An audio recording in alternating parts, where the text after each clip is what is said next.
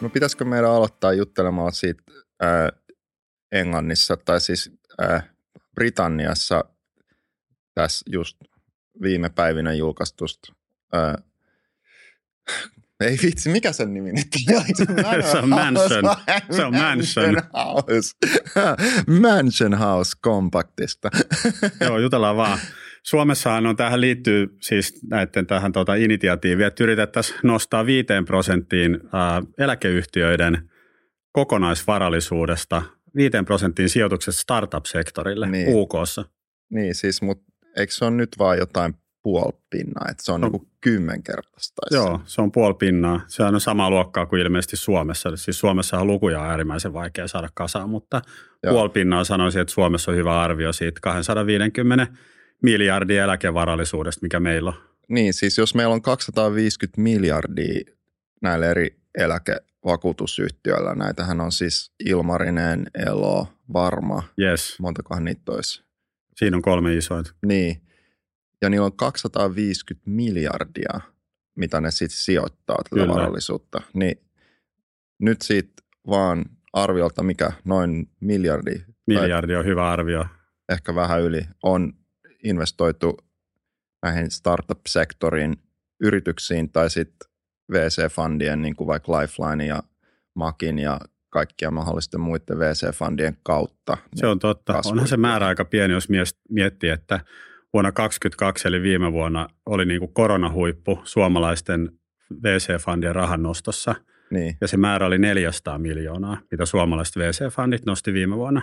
Joo. Ja siitä 11 prosenttia oli eläkeyhtiöitä, eli 40 miljoonaa, näin niin kuin pyöreän numeroilla. Niin, ja niillä on 250 miljardia ikään kuin pääomaa, mitä sijoittaa. Joo, Mutta se on kyllä hämmästyttävän siis pieni. mikroskooppisen pieni osa sitä niiden kokonaisvarallisuutta. Se on aivan hämmästyttävän pieni. Joo. Se on niin kuin määrä, joka on niin kuin sijoitusportfolion mielessä se on ihan järjetön määrä, koska jos sen kymmenkertaistaa, niin sillä ei ole käytännössä juurikaan vaikutusta. Ja jos sen hävii, niin sillä ei ole käytännössä vaikutusta. Niin just. Eli sillä ei käytännössä siis puolessa prosentissa, niin sillä ei ole minkäännäköistä merkitystä portfoliossa. Eli se ei, ei ole edes niin kuin rounding error niin kuin oikeasti. Niin, Eli se on niin kuin järjetön, että jos mä mietin vaikka Lifelinein meidän uutta 150 miljoonaa rahastoa, jos mä sijoitan siitä puoli prosenttia johonkin yksittäiseen firmaan, niin, Niin. niin. sillä ei ole käytännössä niin kuin mitään niin merkitystä vaikka se suuntaan tai menisi toiseen. satumaisen hyvin, niin se, vaikka se palauttaisi 100x, niin sä saisit siitä vaan,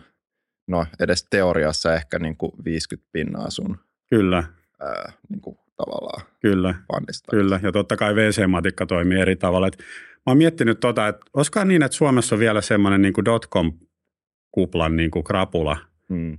mistä ei ole vieläkään parannuttu. Niin, ja, tämä on vähän tämmöinen kindergarten tämä koko. Tämä on vähän tämmöinen kindergarten, joo.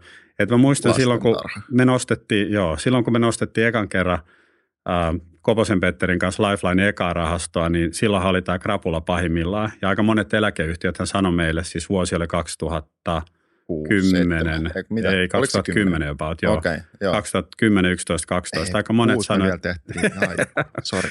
Aika, aika monet sanoi, sano suoraan esimerkiksi yksi portfolio manageri, että hei, hei Timo, että mulla on tota 15 venture fundia, suomalaista venture fundia mun portfoliossa ja kaikki niistä on punaisella, että miksi mä haluaisin sinne yhden punaisen rivin lisää. Ja mä luulen, että tämä krapula ei ole käytännössä niin kuin lähtenyt pois vielä. Et suomalaisilla on ilmeisesti pidempi krapula kuin Briteillä.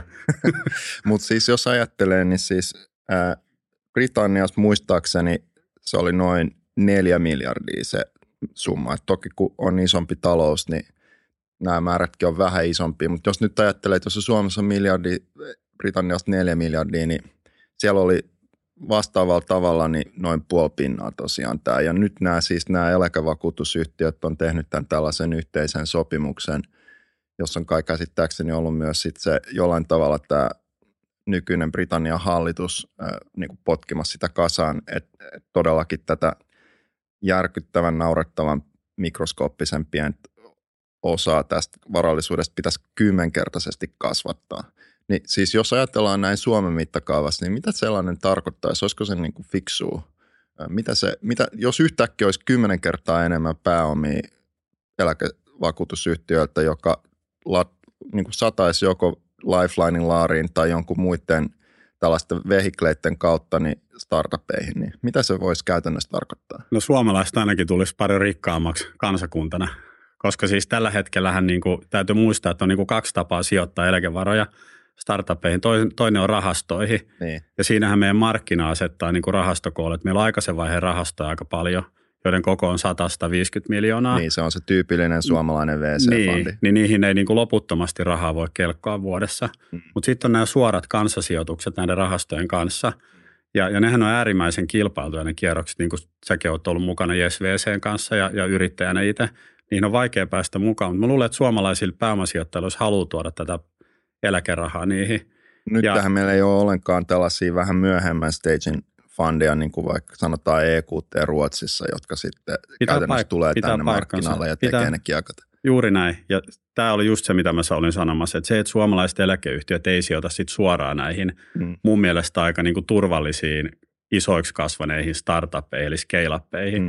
niin se on niin kuin sääli, koska ne on erittäin turvattuja sijoit. Mä väittäisin, että ne on turvatumpia sijoituksia kuin esimerkiksi julkinen markkina missään muodossa. Mm. Se johtuu siitä, että menee aika tekniseksi, mutta näissä on niin kuin, niin kuin tiedetään tämä tyypillinen 1x liikpreffi, eli sä et voi hävitä sun rahoja, jos oletetaan, että se Mm. firman arvo ei mene alemmaksi kuin siihen sijoitetut kokonaisvarat, Mm. mikä hyvin harvoin on edes teoriassa mahdollista Mm. firmalla. Ja, ja nyt nämä niin kuin, ulkomaiset fundit ja ulkomaiset eläkeyhtiöt jopa ja ulkomaiset sovereign wealth fundit uh, Singaporesta Norjaa sijoittaa näihin. Mm. Ja suomalaiset miettii, että on vielä vähän krapula 2000-luvun alusta.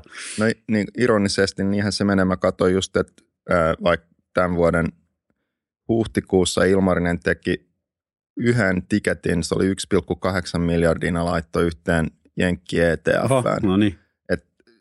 Yksittäinen, että nämä sitten nämä tavallaan nämä samaan aikaan nämä eläkevakuutusyhtiöt, ne voi niinku yhdellä yksittäisellä sijoituksella tehdä melkein kaksinkertaisen määrän, mitä kaikki eläkevakuutusyhtiöt yhteensä sijoittaa startupeihin. Se on ihan totta, joo. Niin. Tota, mä selvitin tuossa vielä tota Suomen pääomasijoittajilta, että mikä on tämä niinku suomalaisten fundien kokonaiskoko. Siis puhutaan Mm. assets under management aumista.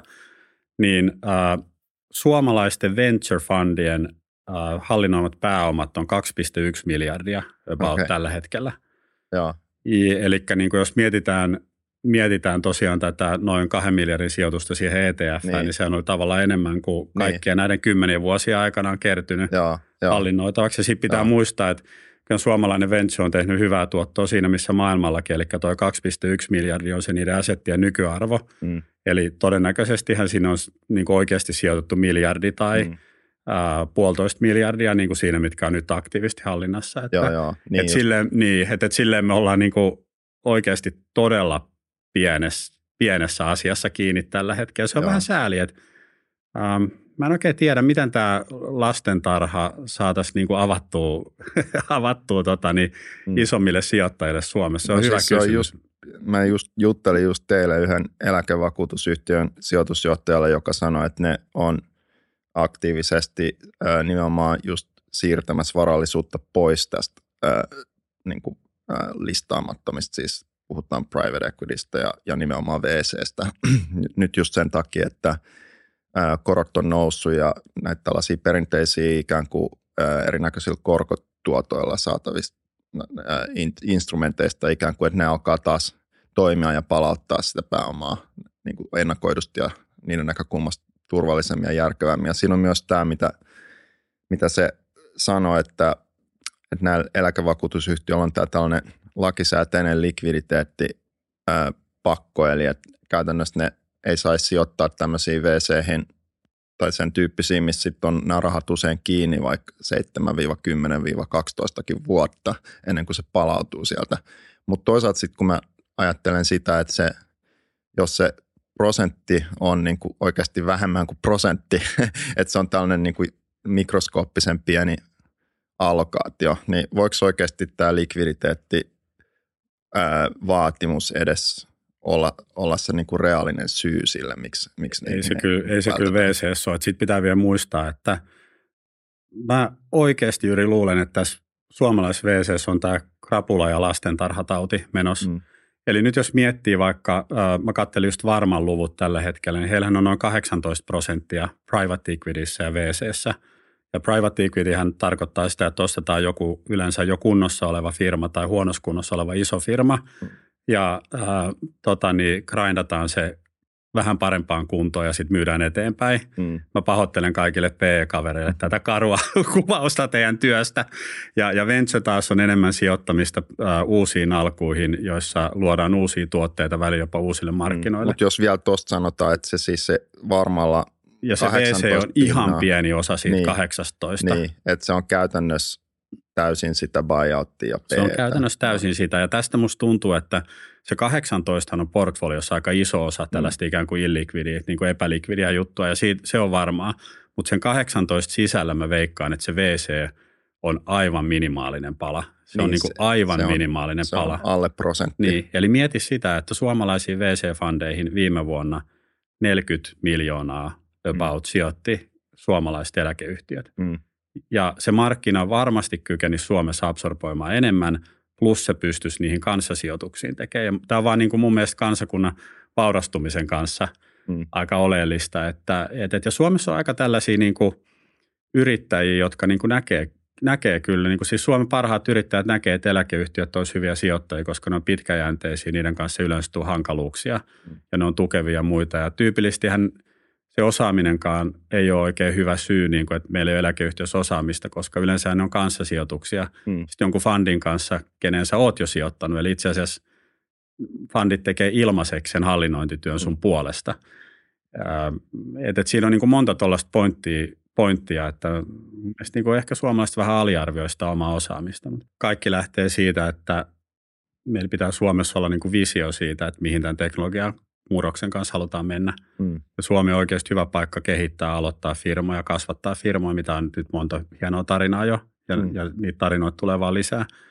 Et se niin kuin rahan, lisärahan tuominen Suomen markkinalle niin kuin väistämättä nopeuttaa asioita ja kasvattaa niitä isommaksi. Ja ihan yksinkertaisesti vaan, jos puhutaan vaikka, että eläkeyhtiöt tekee kanssasijoituksia hyvien rahastojen kanssa hyviin firmoihin sellaisille ehdoille, jotka suojaa – sen tota, niin, tulevaisuuden etuudet, mikä on täysin mahdollista. Ei tarvitse tehdä mitään Amerikan temppuja. Mm. Niin äh, firmat nostaa kierroksia nopeammin. Ne kierrokset on isompia, samankokoisia kuin vaikka USA-laisilla kilpailijoilla. Mm. Äh, fundit nousee huomattavasti nopeammin. Fundit nousee isompina, samankokoisina kuin USA-laisilta eurooppalaisilla kilpailijoilla. Mm ja, ja sitten se, tämä niinku fiilispuoli on mun mielestä aliarvostettu juttu Suomessa ja voidaan puhua siitä lisää, vaikka puhutaan tästä maahanmuutosta. Mm. Että minkälaisen fiiliksen tähän ympäristöön annetaan. Sitä ei voi oikein, tai sitä voi käsin kosketella, mutta se voi laittaa mm. numeroiksi. Se on mm. ihan mielettömän tärkeää, mm. että kun me markkinoidaan Suomeen ulkomaille ja, ja firmat miettii, mihin ne rakentaa tota, niin, konttoreitaan, T&K ja muuta. Että meillä on tavallaan semmoinen, että hei, tämä alue, mihin me panostetaan. Mm. Mun mielestä tämä niin kuin teknologinen – tavallaan seuraava juttu, mikä maailmassa on menossa. Se ei ole hirveän huono betti olla mukana niin. isosti. Niin, tuossa tulee pari juttua myös mulle mieleen, että niin kuin joku tuossa FSCn Suomen startup-yhteisön chatissa eilen kommentoi, että joku toinen eläkevakuutusyhtiön pomo oli todennut just tänne, että ei tämä suomalainen startup- ja VC-kenttä pystyisi absorboimaan enempää tätä rahaa ja se tuntuu jotenkin niin huvittavalta tai semmoiselta, että siinä täytyy olla jo niin kuin aivan valtava tällainen ää, perspektiiviharha ihmisellä, joka niin kuin alkoi näitä pääomia, jos oikeasti ajattelee näin. Ää, että siinä, niin jos vertaa just vaikka Singaporeen tai Israeliin tai tällaisiin, mihin, mitä mä itse pidän niin kuin Suomen kannalta jollain tavalla Just näin. niin kiinnostavina verrokkeina, kun on pieniä talouksia tavallaan itsessään tai pieniä kansoja, mutta niillä on niin kuin tavallaan they're punching above their weight, niin kuin joku amerikkalainen sanoisi. Et, et tota, ja Suomella on ikään kuin kapasiteetti tehdä samalla tavalla, niin eihän se ensinnäkään kaikki tämä raha suinkaan välttämättä tarvii mennä näihin niin kuin tavallaan Suomi-syntyisiin tai kotimaisesti syntyisiin firmoihin. Että kyllähän niin kuin Israel ja vaikka Temasek ja muut singaporelaiset aktiivisesti sijoittaa koko ajan globaalisti, koska sitten sieltä palautuu myös niitä pääomia takaisin ja ei pelkkiä pääomia, vaan se lähtee kiertämään se osaaminen ja ne tuo firmoja.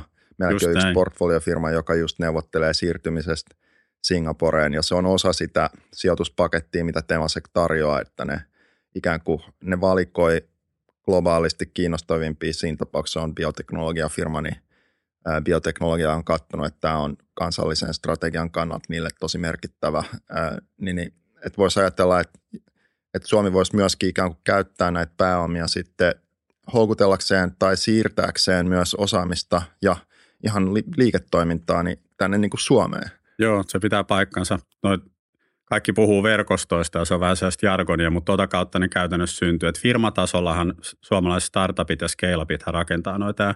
Hmm. Hyvä esimerkki on vaikka toi peliala, jossa silloin kun kaksi ensimmäistä isoa, eli ensin tuli Rovio ja tuli Supercell, niin yllättäen tota, niin esimerkiksi Apple ja Googlen peli- ja App Store-tiimit alkoi vierailla säännöllisesti Suomessa – ja, ja nämä firmat tietysti haluaa jakaa hyvää eteenpäin ja aina kun ne vierailee täällä, ne kutsuu kymmenen muuta pelifirmaa esittelemään omia juttujansa Applelle ja Googlelle suoraan. Mm. Ja ne ei olisi varmaan mitenkään muuten saanut ainakaan sen taso accessia. Mm. Eli tällä tavalla se vaan sitten syntyy. Ja samahan se on tässä fundisijoittamisessa, että kun sitä tekee aktiivisesti kasvufirmasijoittamisessa, niin sitten yllättäen niitä alkaa löytyä.